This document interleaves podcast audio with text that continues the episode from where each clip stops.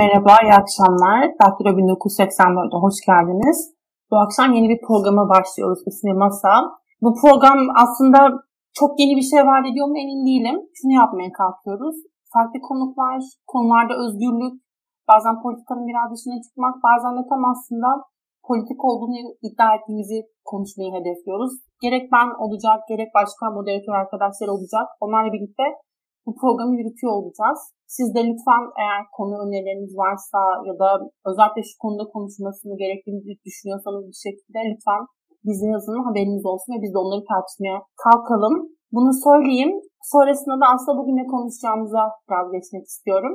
Konuğum Çağın Eroğlu, Özgürlük Araştırmaları Derneği ve aslında sizin bir projeniz var. Eskide Devletin Alkol Politikalarını İzleme Platformu proje koordinatörü kendisi ve bu akşam biralarımızı alıp geldik. Benim köşküm var. Benim bulunduğum şehirde yerli ve milli birası köş. Çağın korona içiyor. Biz bir yandan biraları yudumlarken aslında nasıl biralarımıza kimleri ortak ettiğimizde konuşalım istiyoruz ve nasıl aslında bugünlere geldik. Ama önce belki Çağın şeyden bahsetmek ister. Hem dernekten hem projeden Nasıl bu fikir belki ortaya çıktı ya da nasıl bu, bu noktaya evrildi biraz bahseder misiniz neler yaptığınızdan genel olarak? Tabii ki. Öncelikle ben davetiniz için çok teşekkür ederim. Gerçekten bu ekranda olmak, Daktilo 1984 ekranda olmak çok büyük bir mutluluk benim için. Konumuza gelecek olursak aslında bugün Türkiye'de alkol meselesine aslında, alkol politikalarına ve devletin alkol politikalarını izleme platformuna gelecek olursak, Özgür Araştırma Derneği projesi ifade ettiğim gibi Türkiye'de aslında bir hayat tarzı pratiğinin günden güne kamusal alandan dışlanma suretiyle bir hak ve özgürlük pratiğinin aslında bir nevi yabancılaşması, bir devlet müdahalesi ekseninde günden güne aslında gerek fahiş vergiler gerekse erişim kısıtlamalarıyla birlikte insanların elinden alınması korkusunun bir noktada veya buna karşı bir sivil bir aslında direnç göstermek amacıyla kurulmuş 2022'nin Aralık ayında bir platform, bir proje, değerli İsrafil Özkan önderliğinde kurulmuş bir proje. Aslında projenin kurulduğu günler, kurulduğu atmosfer ne yaptığının ve e, nasıl bir vizyona, nasıl bir misyona sahip olduğunu çok iyi açıklıyor. Şu şekilde 2020'nin sonbaharında özellikle Aralık-Kasım aylarında başlayan bir süreçte biliyorsun Türkiye hafta sonları uygulanan koronavirüs tedbirleri kapsamında hafta sonları uygulanan kapanmalar esnasında alkol satış yasaklarını tecrübe etti. Hukuki boyutuyla olsun, ekonomik boyutuyla olsun, sosyal boyutuyla olsun hayli tartışmalı bir süreçti. Yani genelgeli yapılmasının hukukiliği bir tarafta, bir hayat tarzı pratiğinin yasaklanması bir tarafta hayli tartışmalıydı. Ve aslında maalesef ki ne kadar hayli tartışmalıydı desek de bu tartışmaları görüyoruz ki sosyal medya ekseninden fazla sıyrılamamış ve aktif siyasetin yeterince biz e, bizim kanaatimiz yeterince konusu olamamış bir tartışmaydı bunlar. Ve aslında konuda sivil bir sesin ne kadar gerekli olduğunun bir noktada bana kalırsa e, göstergesiydi.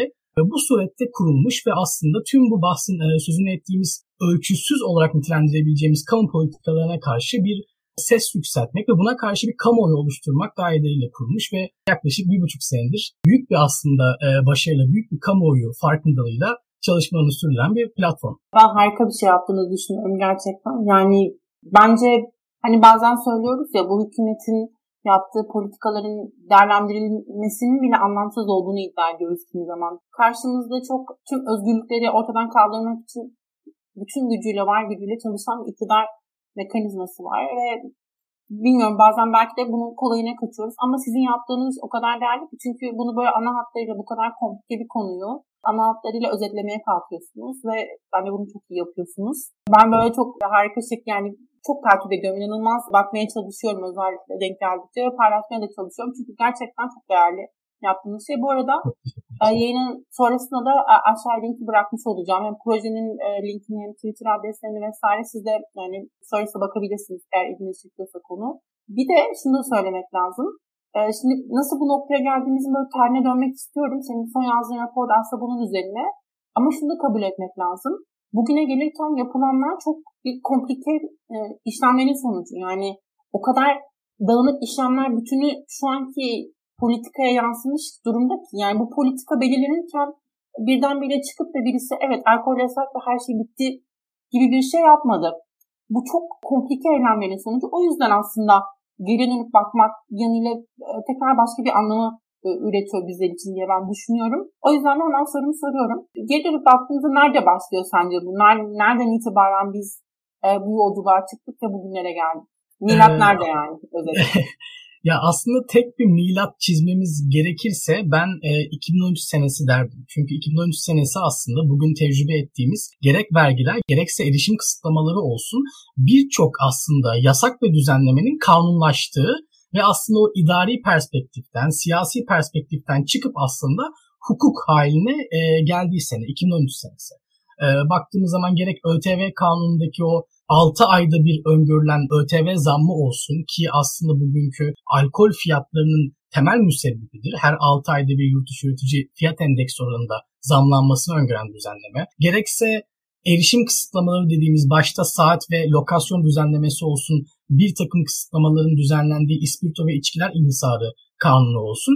Hepsi 2013 senesinde e, yasal hayatımıza giren konular. Fakat geçmiş dediğimiz zaman aslında birkaç farklı milat seçmek de açıkçası mümkün. Çünkü mesele parça parça ilerleyen bir süreç, parça parça ilerleyen bir siyaset. Senin de ifade ettiğin gibi yani bir günde olmuyor bunlar. Kanun boyutunda da olsun, yönetmelik boyutunda da olsun. Çok bir dönüp bir şey söyleyeceğim. Ee, hep deriz ya bu işte kişisel gelişim kitaplarına inanmak e, başarmanın yarısıdır diye. Hı. Aslında yani bu iktidarın demirbaşı Sayın Erdoğan'ın ilk yola çıktığında işte bu İstanbul Büyükşehir Belediyesi yıllarına dönülünce aslında senin de milat diye bence bahsetmek istediğin şey belki birazcık da bu olacaktı. Sen devam ederken söyleyeceksin ama ben araya girmek istedim çok heyecanla. Hı. O dönemde başlayan bir inanç var aslında ne dersin? Katılıyorum aslında. Katılmamak mümkün değil. Çünkü e, bir siyaset var ortada. Yani alkole karşı, alkolün beraberinde getirdiği belki de yaşam tarzına karşı geliştirilen bir siyaset var. Katılırız veya katılmayız. Fakat Sayın Erdoğan'ın İstanbul Büyükşehir Belediye Başkanlığı yaptığı dönemden bugüne e, gerek belediye kararlarıyla olsun o dönem için, gerek AK Parti'nin ilk yıllarında bir takım e, İçişleri Bakanlığı kararları olsun, yine aynı yıllarda uygulanan bir takım belediye kararları olsun İstanbul dışında bütün Türkiye e, bütün Türkiye belediyelerinde benzeri kararları görüyoruz. Yönetmelikler görüyoruz, genelgeler görüyoruz. Gerçekten de e, bir süreç ve belediye kararından çıkıp idari kararlara, işte e, İçişleri Bakanlığı kararlarına, Emniyet Genel Müdürlüğü genelgelerine uzanan sonra e, kanunlaşan 2013 senesinde son raddede e, Cumhurbaşkanlığı kararlarına doğru giden bu e, şu anki mevcut e, mevzuatı da ilgilendiren şekilde ve tabii ki en son tecrübe ettiğimiz İçişleri Bakanlığı genelgeleriyle de aynı şekilde ilgili olduğunu görüyoruz. Bu en son e, hafta sonu yasaklarıyla beraber. E, aslında böyle bir merdiven şeklinde dizayn edilen bir siyaset var ve bugünün aslında bir nevi şifreleri bu tabii ki geçmişteki siyasi hareketlilikten yatıyor. Siyasi ve hukuki aslında. Katman katman ilerleyen bir süreç aslında. Yani ilk önce evde isimler e, ne olacak ki? Sonra işte bu reklam yasakları, sonra festivallerin iptali aslında bugünlere devam ediyor. Evet. Ama yani işte burada burada afiş etmek çok önemli çünkü bir saniyede olmuyor. Yani böyle adım adım kamuoyu buna hazırlanıyor bir şekilde, toplum buna hazırlanıyor, tepkiler ölçülüyor. Tepki yeterince yüksek verilmeyince de iktidar kendini aslında orada başka bir alan buluyor. Ve Türkiye'de de aslında muhalefetin sıklıkla bilmiyorum artık buna tuzak mı denir ya da nasıl ifade etmek lazım. Bu tür tepkileri vermekten o kadar çok çekinildi ki Sonrasında gelip baktığımızda evet belki şu an işte deniyor ki artık sokak eleştirisi AKP'nin elinden alındı. Bilmiyorum ne kadar doğru. Hala çünkü bu, bu da kullanılıyor yani. Ama işte bu yani protesto hakkı, yürüyüş e, hakkı bunların hepsinden aslında vazgeçtik ve bunlar ideal bir e, tırnak içinde liberal demokraside sanırım bu politikaları engellemeye yönelik ve hak, hak ettiklerimizi yani anayasal haklarımızı talep etmeye yönelik en önemli enstrümanlar ama biz bunları Evet. Kaybettik gibi gözüküyor ne yazık ki. Notlarına bakarken, raporuna bakarken, raporunu incelerken daha doğrusu sen şeye dönüyorsun. E, bu tekilin özelleştirilmesi meselesi. Yayınlan böyle çok çok kısa e, yayından hemen önce de birazcık konuşmuştuk onu. Hı hı. E, şimdi tekerle ilgili şöyle bir durum var. İşte o dönem böyle çok liberal hayaller var tekelin özelleştirilmesiyle ilgili. Ama bir birden bire bakıyoruz ki işte öyle olmuyor. Sen nasıl değerlendiriyorsun? Anlatsana biraz dinleyince.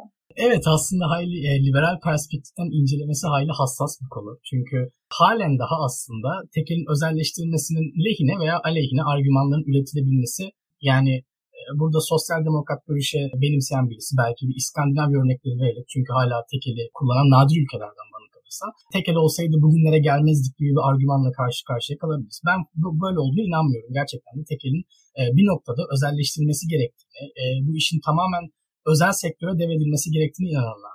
Gel gelelim meselenin aslında bir nevi sivil ses boyutuna geldiği zaman çünkü ortada bir e, yasal süreç var, ortada yasanan bazı hukuklar var, mevzuat var. Bunlara karşı bir argüman geliştirebilme konusunda Türkiye'deki maalesef sektörün e, bu konuda biraz geri kaldığını görüyoruz. Çünkü aslında konuştuğumuz konunun yani 2002'den bugüne Türkiye'de alkol politikaları dediğimiz konunun belki de %60'ı gerçekten de bu özel sektörü ilgilendiriyor. Sektördeki aktörleri ilgilendiriyor.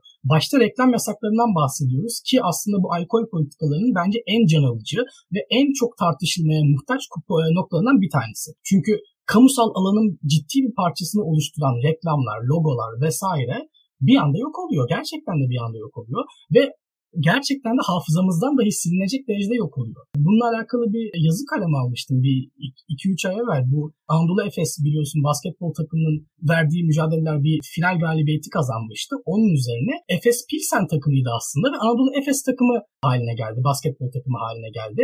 Ve bu aslında geçiş sürecine özel sektörden, o sözünü ettiğimiz sektör aktörlerinden bir itiraz görmedik. Bununla karşılaşmadık.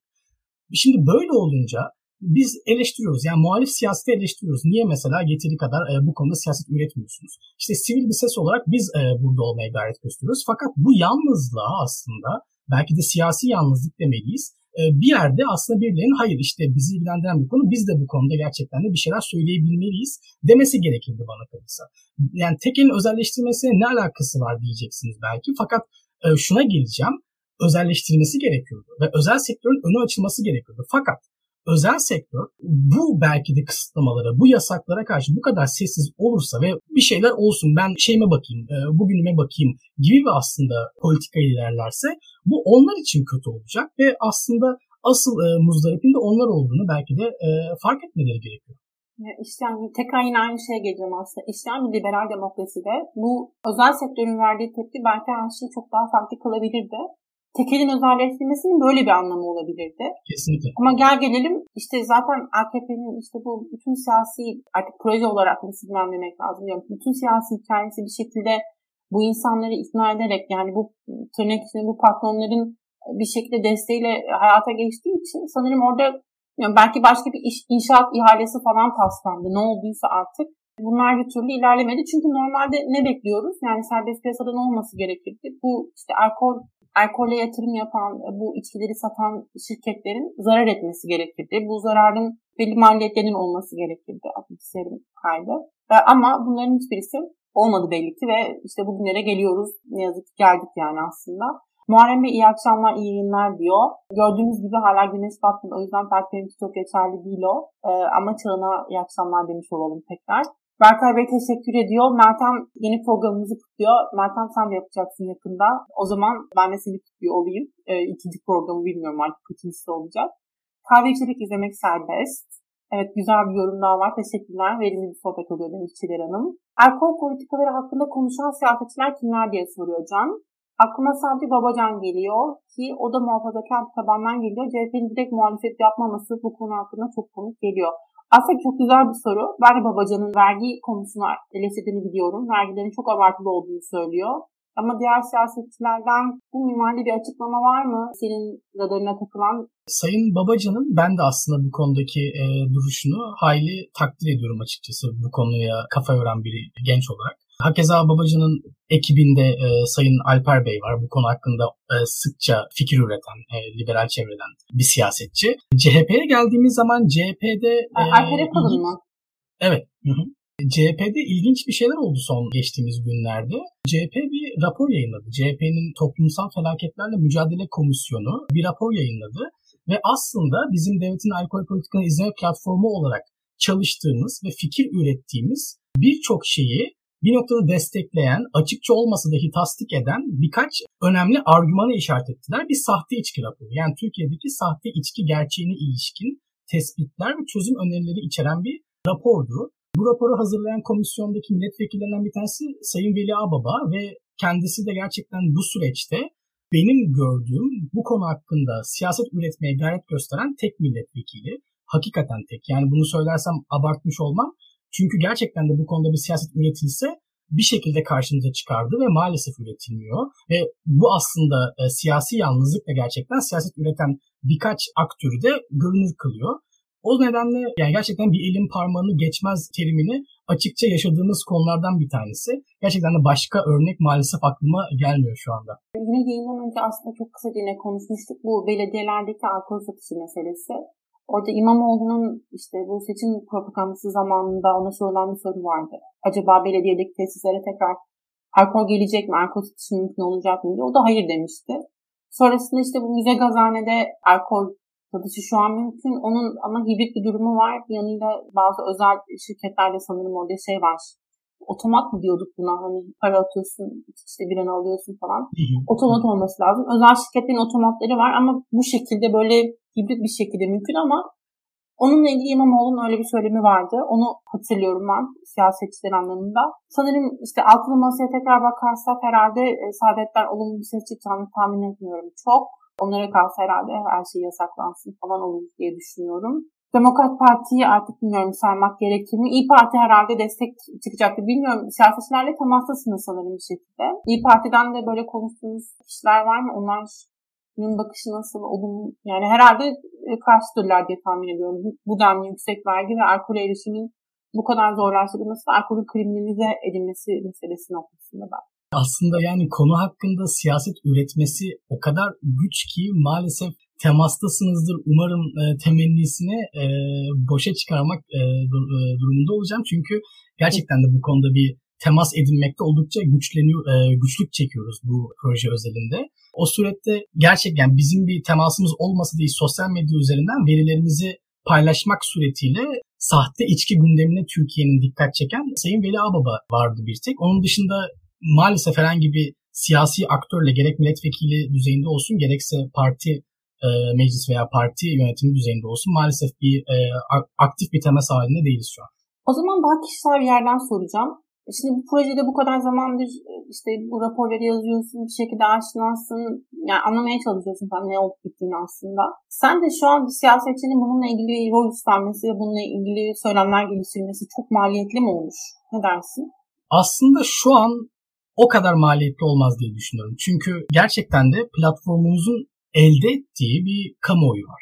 Yani gerçekten de belli argümanlar sunuyoruz biz. Bir düşünce kuruluşunun bir parçasıyız. Ve yaptığımız iş gerçekten de raporlar, argümanlar üretmek, çözüm önerileri sunmak, politik önerileri geliştirmek. O nedenle yalnızca kampanya üretmenin bir adım ötesine gitmeye ve hani somut argümanlar üretip durum ne, ne olabilirdi sorusu üzerine ilerlemeye gayret e, gösteriyoruz. O nedenle bugün bir siyasetçi gerçekten de bu fahiş ÖTV'lerle alakalı bir siyaset üretmek istese veya reklam kısıtlamalarıyla alakalı bir siyaset üretmek istese hali hazırda bastığımız raporlarda çok şey görebilir. Bir, Avrupa'daki durum ne? Bunu görebilir. İki, Türkiye'deki durumun tarihçesini ve aslında etkilerini görebilir. Üç, tüm bunların aslında ardındaki kamuoyunu görebilir. Gerçekten de Türkiye'de özgürlükçü bir kamuoyu var ve bu konuyu hak ve özgürlükler perspektifinde tartışmak suretiyle gerçekten de bir verginin fahiş olduğunu, iki de erişim kısıtlamalarının ölçüsüz olduğuna kanaat getirmiş bir e, kamuoyu var. Bu kamuoyunu gören bir siyasetçinin konuya dair siyaset üretmesi çok zor olmamalı normal şartlarda. Fakat muhalefette şöyle bir strateji var. Daha çok seküler yaşam tarzını, bu tabii ki tamamen benim kanaatim, daha çok seküler yaşam tarzını ilgilendiren bir pratik olduğu için en azından belki de Cumhuriyet Halk Partisi özelinde veya belki de İyi Parti özelinde bu konunun belki de onlar iktidara geldiği zaman çözüleceğine dair bir inanç olması gerektiğine inanıyorlar kendi seçmenlerinde ve bu nedenle siyaset üretmenin gerekmediğini düşünüyorlar. Bu siyasetsizliği açıkçası başka türlü açıklamak çok güç geliyor bana. Çünkü toplumsal bir boyutu var. Toplumsal bir felaket boyutu var. Sahte içki boyutu. Kamu maliyesi boyutu var. Hukuki yerindelik ve hukuka uygunluk boyutu var tüm bu boyutları olan ve doğrudan aslında bireysel bir hak ve özgürlüğü yasal bir pratik olarak ilgilendiren alkollü içkiler konusu hakkında siyaset yapılmamasının e, başka bir açıklamasını bulmak çok güç geliyor bana. Çok doğru bir yere geldin aslında. Çünkü hani siyaset yapmak deyince de farklı farklı biçimlerde siyaset yapmak mümkün. Öyle? Bir şeyi öne çıkarmak mümkün. Bir şeyi daha daha teknokrat düzeyde ele almak mümkün. Daha farklı kanalları açmaya kalkmak mümkün. Ama muhalefet partilerinin burada acaba daha sessiz ve derinden mi ilerlediğini yoksa gerçekten çoğunlukla tembelliğe mi yaptıklarını noktasında ayrıma gitmek de lazım belki.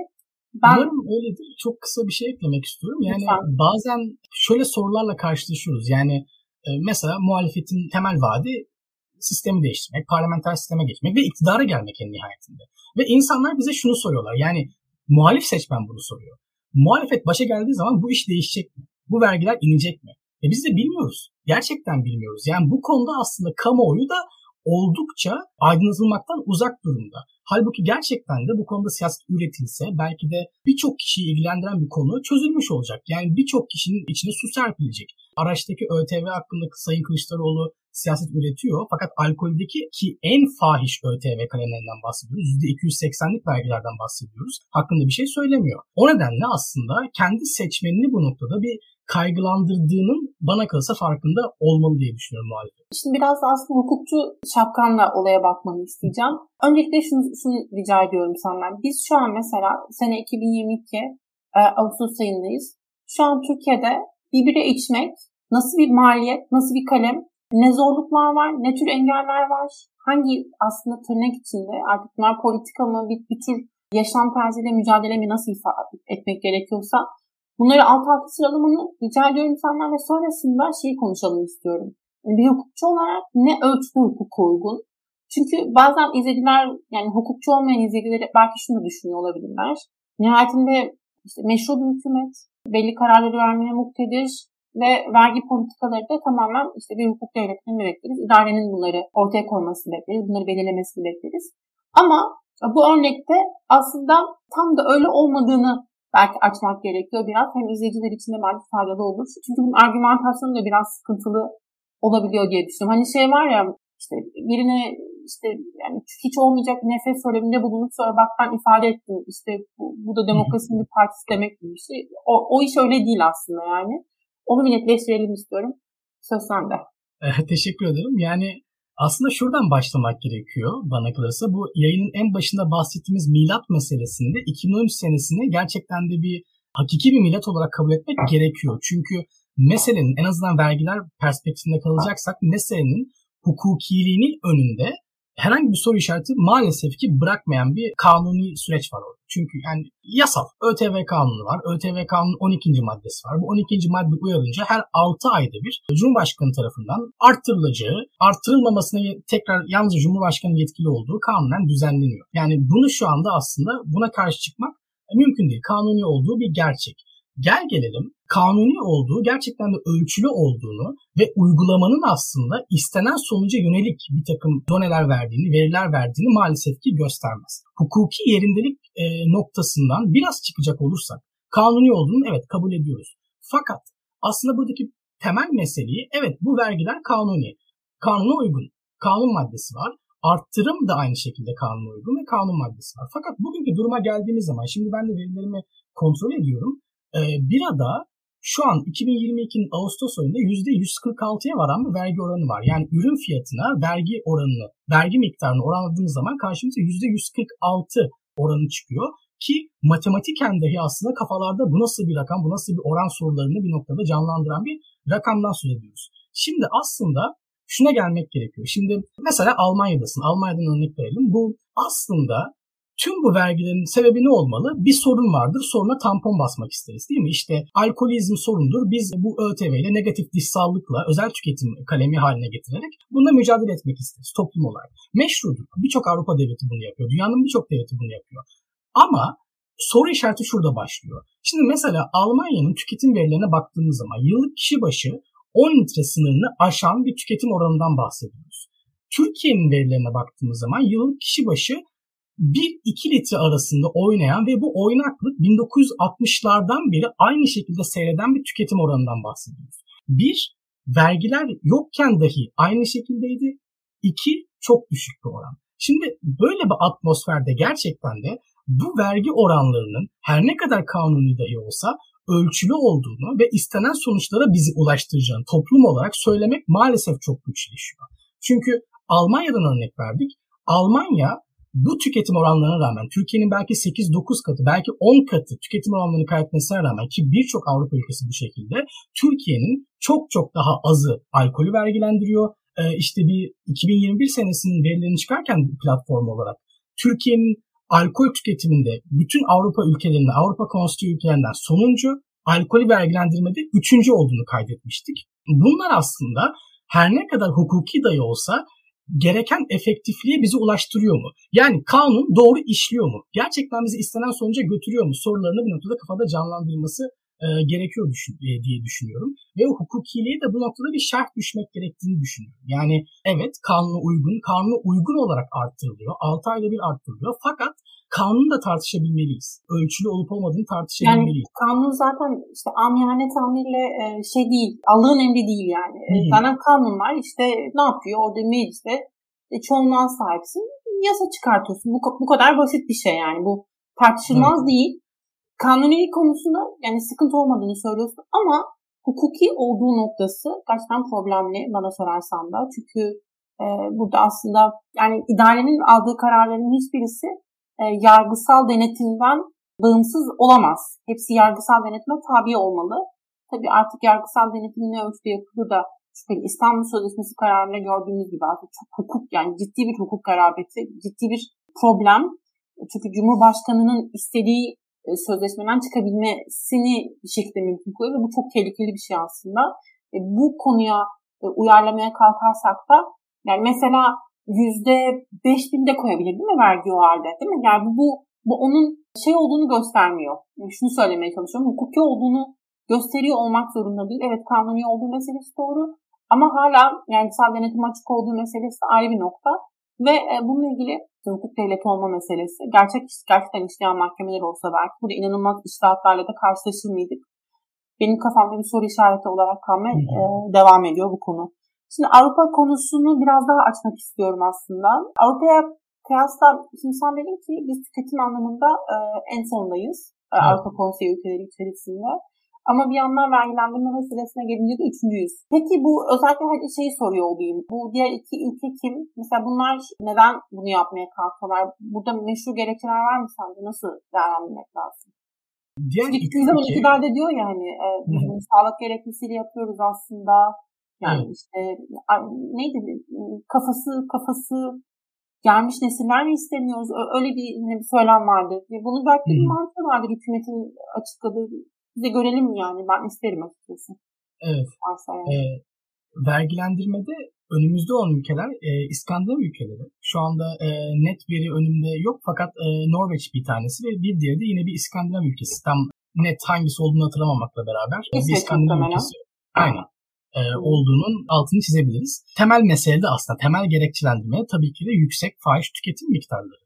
Özel tüketim dediğimiz meselenin zaten özünde olan şey bu. Yani Avrupa ülkelerinin kahir ekseriyeti özel tüketim vergisi alan ülkeler. Ve bu özel tüketimi de aslında doğru teorize edip gerçekten de negatif dışsallığı olan ürünlerin bu yani nasıl diyeyim yalnızca toplumsal ve ekonomik bağlamda kalmak suretiyle aslında ve doğrudur yanlıştır tartışırız. Gerçekten bambaşka bir tartışma konusu. Yani bu özel tüketim olmalı mı olmamalı. Fakat şunu anlayabiliyoruz. Yani çok tüketim varsa bu tüketimi azaltmak için bir takım top çünkü alkol en nihayetinde toplumsal sağlığı da bireysel sağlığı bir noktada etkileyen bir ürün ve hani sorumlu tüketilmesi gerekiyor. Bu bir gerçek. Yani ne kadar yasaklara karşı çıksak da, fahiş vergilere karşı çıksak da sorumlu tüketilmesinin gerektiğinde altını çizmeden geçmemek gerekiyor. O nedenle aslında fahiş tüketim oranlarını fahiş vergilerle dengelemeye çalışmak bir noktada meşru ve anlaşılabilir en azından. O hükümetlerin, o İskandinav hükümetlerin en azından halklarına, toplumlarına verebilecekleri bir cevapları var.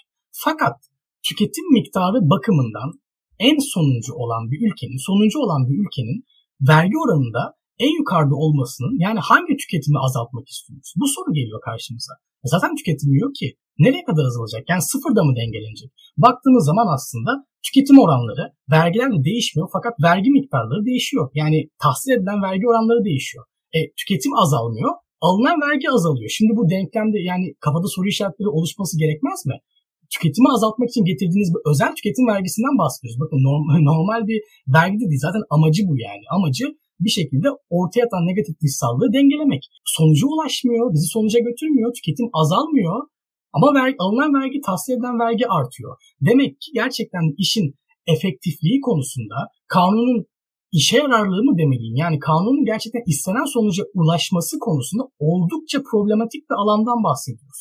Ve bu tartışılmıyor ve senelerdir 9 seneyi belki de aşan bir geçmişi var bu kanun ve 9 senedir her 6 ayda bir içkideki ÖTV zamlanıyor. Yani ve bu sonsuza kadar gidecek şu anki mevzuat devam ederse. Yani sonsuza kadar her 6 ayda bir, her 6 ayda bir artacak. Şunu mesela başka, bir, başka bir kalem var mı e, alkolden başka bu oranda? Hayır hayır hayır. Yani bu 12. madde yalnızca alkol içkileri e, düzenleyen bu e, 6 ayda bir zam maddesi alkol içkileri düzenleyen madde. Elbette diğer e, kanun maddeleri bu noktada idareye bir tasarruf veriyordur. Yani vergiyi arttırmak konusunda. Fakat otomatik tırnak içerisinde zam karşılaşmıyoruz. Bir tek alkolde karşılaşıyoruz. Yalnızca Cumhurbaşkanı'nın karar vermesi gerekiyor ki uygulanmasın. Bunu da bir sefer e, tecrübe ettik. Geçtiğimiz e, Temmuz ayında e, Cumhurbaşkanı uygulanmaması gerektiği yönünde bir karar karar imza attı. Onun dışında 6 ayda bir uygulanıyor. Onun sebebini biliyor musunuz peki? Spekülasyonlar da bulunabiliriz. Yani doğrudan bir gerekçe e, e, gerekçeyle karşılaşacağımızı düşünmüyorum. Fakat e, koronavirüs pandemisinin bu bütün e, aslında evde kaldığımız sürecin yazında, ilk yazında belki de o hareketlilikten bir noktada daha fazla nasıl Belki özel sektör mal- biraz baskı yapmış kesinlikle, olabilir nihayet. Kesinlikle. Artık. Ve e, şöyle bir şeyin de altını çizmek isterim verinin de. Zam, zammın yapılmadığı o senede vergi gelirlerinde de bir artış görülüyor benzer şekilde. Yani zam yapılmazsa da aslında istenen vergi gelirleri Sürümden kazanılabiliyor yani. yani. Kesinlikle, kesinlikle. Ama Çünkü tabii yani bu buradaki vergi gelirinin amacı aslında e, yani bu geliri elde etmek ve bunu bir şekilde değerlendiriyor olmaktan ziyade tamamen işte yaşam e, biçimiyle alakalı olduğunu biliyoruz. E, diye düşünüyorum bilmiyorum yani sen aynı fikirde misin ama gelen gelire de kimse hayır demiyor tabii ki o da yani kesinlikle, bunlara. E, Diyanete vesaireye gidiyor ve işte zaten bir de tanışmadığımız ama biramıza ortak olan sürekli kişilerle bir şekilde e, Türkiye'de yaşamaya çalışıyoruz. Bazen o kadar can sıkıcı ki çünkü yani işte basitçe gidip bir markete bir almak istiyorsun ama o ödediğin para böyle içini canını yakıyor. Çünkü ya pahalı olması bir yana pahalı olmasının bir sebebi yok. O para bir başkasına gidiyor ama ben sen paylaşmak istemiyorsun çünkü o gün paylaşım modunda değilsin belki. Tabii kimseye bir, biraz ısmarlamak istemiyorsun ama Türkiye'de sürekli biraz ısmarlamak zorundasın birilerine bu durumda. Ee, başka bir açıklaması yok. Diyanet dahil. Muharrem Bey diyor ki ilk önce ruhsat vermeyerek başladı. Ardından ruhsat yerleri baskı yaparak kapattılar. Şehir dışına aldılar. Ardından reklam yasağı, saat limiti sonrası yasak, aşırı vergiler, kamu spotları. Çok doğru. Ki ben evet. bunu Twitter'da paylaşıyordum. Yoktan sürekli mail geliyor. Yeşilay'ın çalışmalarıyla ilgili. Ama buradaki slaytlar da artık bilmiyorum. Çok amatör olduğu için mi bu kadar korkunç yoksa e, arkadaki mentaliteyi yansıtması açısından mı böyle bir saçmalıkla karşı karşıyayız gerçekten anlamak değil. İşte şeyden bahsediyor yani e, işte hepimizin alkolün ne kadar işte korkunç bir şey olduğu böyle görseller inanılmaz böyle patlayan işte cam şişeler böyle alkol bir şişeleri neyse İç Anadolu'da alkollü bir yer bulmak çok zor. Örneğin Kayseri'de şehir için alkollü bir yer yok. Bu yüzden sosyalleşen çok kısıtlı. Akşam saat 8'den sonra sokaklar bomboş. İktidar insanların sosyalleşmesini istemiyor. Bir arada olması politikasına ters gidiyor. Burada bir de şey teorisi var. Yani düşününce şimdi alkol kullanan insanlar genellikle alkol kullanan da aslında garip bir tabir de içki içen insanlar genelde hükümeti destekleyen insanlar değil. Yani orada bir böyle bir belki oran kurmak mümkün ve bu noktada aslında e, bir şekilde alkolün daha erişilebilir olması belki iktidarın işine yarayacak bir şey de olabilir. Yine burada belki spekülatif saçma sapan bir şey de söylüyor olabilirim ama düşününce ama bu, bunun da göz, göz karartılan bir şey olduğunu da düşünmek lazım belki. Bir yandan da bunun tam tersi bu politikanın sonucu olarak alkolün görünürlüğünün, kamusal görünürlüğünün azalması belki de tırnak içinde muhafazakar seçmeni ruhunu okşayan, evet biz doğruyuz hissini yaratan başka bir hissiyat yaratıyor ve belki seçmenleri mobilize etmeye yarıyor. Sorularınız varsa alayım diyecektim ama zamanımızın bir yandan da sonuna geldik. Çağın eğer senin eklemek istediğin son birkaç şey varsa onları alabilirim. Aslında yavaş yavaş kapatalım. Tabii ki. Belki de aslında tüm bu konuştuklarımızın hani en somut neticesi bu aslında son CHP'nin paylaştığı raporda da ifade ettiği sahte içki meselesine biraz e, parmak basabiliriz. Çünkü meselenin gerçekten de en can alıcı ve en acı toplumsal e, etkilerin hissedildiği alanlardan bir tanesi. Zira aslında bu fahiş vergiler insanları şu ikilemde bırakıyor. Yani markete gidip fahiş bir vergiyle ve fahiş fiyattan e, bir ürünü almak mı yoksa yasa dışı yollarla kara borsadan elde edilen bir ürünle sağlığını tehdit etmek, sağlığını tehlikeye atmak ve bu gerçekten de çok korkunç bir ikilem ve kimsenin bana kalırsa hiçbir vatandaşın, hiçbir insanın daha doğrusu bu ikilemde kalmaması gerek. Basit bir hayat tarzı, gündelik bir hayat tarzı pratiğini tatbik etmek istediği için belki de. Ve meselenin aslında belki biraz romantik olacak fakat en e, can alıcı noktadan bir tanesi de bu. Ve bu konu aslında tüm bahsettiğimiz o siyasetsizlikten bence en çok muzdarip olan konulardan bir tanesi. Çünkü ya, siyaset hep yapılır. Her zaman birisi çıkıp konuşacak. Her zaman birisi bir politika üretecek. Fakat gerçekten de insanların gündelik bir pratiğine, bir hak ve özgürlüğüne yönelik siyaset yapmak bana kalırsa en değerlisi olmalı. Bir bireysel özgürlüğe yönelik siyaset yapmak en değerlisi olmalı. Ve bunu maalesef göremiyoruz. Bahsettiğin gibi bir e, strateji olabilir. Gerek iktidar için, gerek e, belki de muhalefet için. Gel gelelim neticeleri bunların siyasi değil. Neticeleri oldukça toplumsal, oldukça tıbbi, oldukça sağlıksal ve biz bunları günü gününe izliyoruz platform olarak ve iyi gitmiyor. Yani çok fazla kaçak içki ele geçiriliyor. Maalesef insanlar hayatını kaybediyor ve hepsi aslında politik bir şeyin ürünü. İnat mı demeliyim bilmiyorum. Yani politik bir Peki aslında. şey de değil yani e, bazen şey de zannedilebilir belki işte bu bunların çok müferit olduğu herkesi etkilemediği vesaire. Evet. O işte öyle aslında öyle değil. E, çünkü otellerin falan da bunlara yöneldiğini, bu bandrolsüz kişilere rağbet ettiğini görüyoruz öyle değil mi? Asıl tehlike aslında burada yatıyor ve yani hiç farkında olmadan belki de böyle bir şey muhatap olabilirsiniz ve çok korkunç sonuçları var gerçekten. Hı hı. Tabii ki az önce ifade ettiğim gibi bir ikilemden ortaya çıkıp zuhur etmesi bir noktada e, bilmeden de bunu yapabilirsiniz. Bilmeden gerçekten de buna maruz kalabilirsiniz ve bu tehdit belki biraz konu dışına çıkmak gibi olacak fakat gerçekten de Türkiye'nin turizm potansiyelini dahi etkileyebilecek oldukça e, geniş bir ekonomik boyuta sahip. Ve gerçekten de iktidarın, mevcut iktidarın veya iktidar olmak istiyorsa muhalefetin bunu enine boyuna tartması, ölçmesi gerek. Şimdi Türkiye bir Akdeniz ülkesi olarak tabii ki bir cazibe merkezi turizm olarak. Tam yaz aylarındayız. Turizmin aslında son demleri. Fakat bu sahte içki meselesi ve içki zamları meselesi, alkol zamları meselesi gerçekten Türkiye'nin turizm potansiyelini eksi yazıyor. Ve tüm bunlar yani nasıl bu kadar barizken, bu kadar siyasetsiz kalıyor, bu kadar aslında kamusal alanın dışında kalıyor gerçekten anlamak çok güç.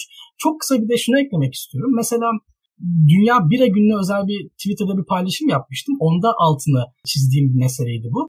Bir Türk markası, burada adını vermeyeyim, Türk bira markası Avrupa'da kendisini Akdeniz'in bir numaralı numaralı birası olarak pazarlıyor. Gerçekten de böyle reklamlar veriyor. Görmüşsündür belki marketlerde. Ve bu Türk markası. Yani ve bunu Türkiye'de yapamıyor. Yani Türkiye'de kendini Akdeniz'in bir numaralı birası olarak pazarlayamıyor. Bunun promosyonu yapamıyor. Ve bu da bana çok acı veriyor açıkçası. Turizm potansiyeli bakımından, Türkiye'nin potansiyeli bakımından. Burada da garip bir şey var tekrar yine. Biz şimdi bu siyahların hayatı önemlidir hareketinde ne görmüştük? Orada işte firmalar da bakış açılarını hani değiştirdiler. Ya da queerler bir şekilde firmaları daha farklı davranmaya zorlayabilirler. Türkiye'de de aslında yani böyle bir şeye kalkışılsa ben bunun da desteklenebileceğini ve çok yaygınlaşabileceğini ve o özel sektörde çalışan hangi firmaysa, hangi holding, hangi şirketse onun hanesine çok pozitif olarak yazılabileceğini düşünüyorum. Kesinlikle. Kesinlikle. Ama bilmiyorum belki de kötü reklamcılarımız var. Ne dersin yani? Bu, bu konuya kulak kabartmayan da bu riski alamayan mı desem? Ama bunun çok da riskli olduğuna ben de inanmıyorum. Ne yalan söyleyeyim. Yani ne kadar riskli olabilir ki? Ne anlamda riskli olabilir? En kötü işte Erdoğan'ın uyarı alınır ve devam edilir diye düşünüyorum. Ama bunu cesaret edememek yani nasıl açıklamak lazım? Evet yani hukuki muayyededen ziyade belki biraz da toplumsal e, ve siyasi etkilerden mi çekiniliyor diye düşünmeden de demiyorum açıkçası. Belki de belki de ama zaten alkolü üretiyor bir şekilde onun reklamını yapmak yani bir de artık her şey o kadar alternatif ki her şey dijital giderken bir sürü kanal var. Mesela Yeni Rakı'nın reklamları vardı Almanca. Bilmiyorum. Bakalım. Umarım e, farklı değişimler olur da bunlara da gerek kalmaz. Muharrem Bey diyor ki Bursa'da bira satışlarında Efes ilk sıralarda geliyor. Ülkenin markası pozisyonunda kendi ülkesinin ismini bile kullanamıyor ama. E, sen Avrupa'da da bahsettiğin Efes miydi? Bence ver adını sorun olmaz. Efes mi?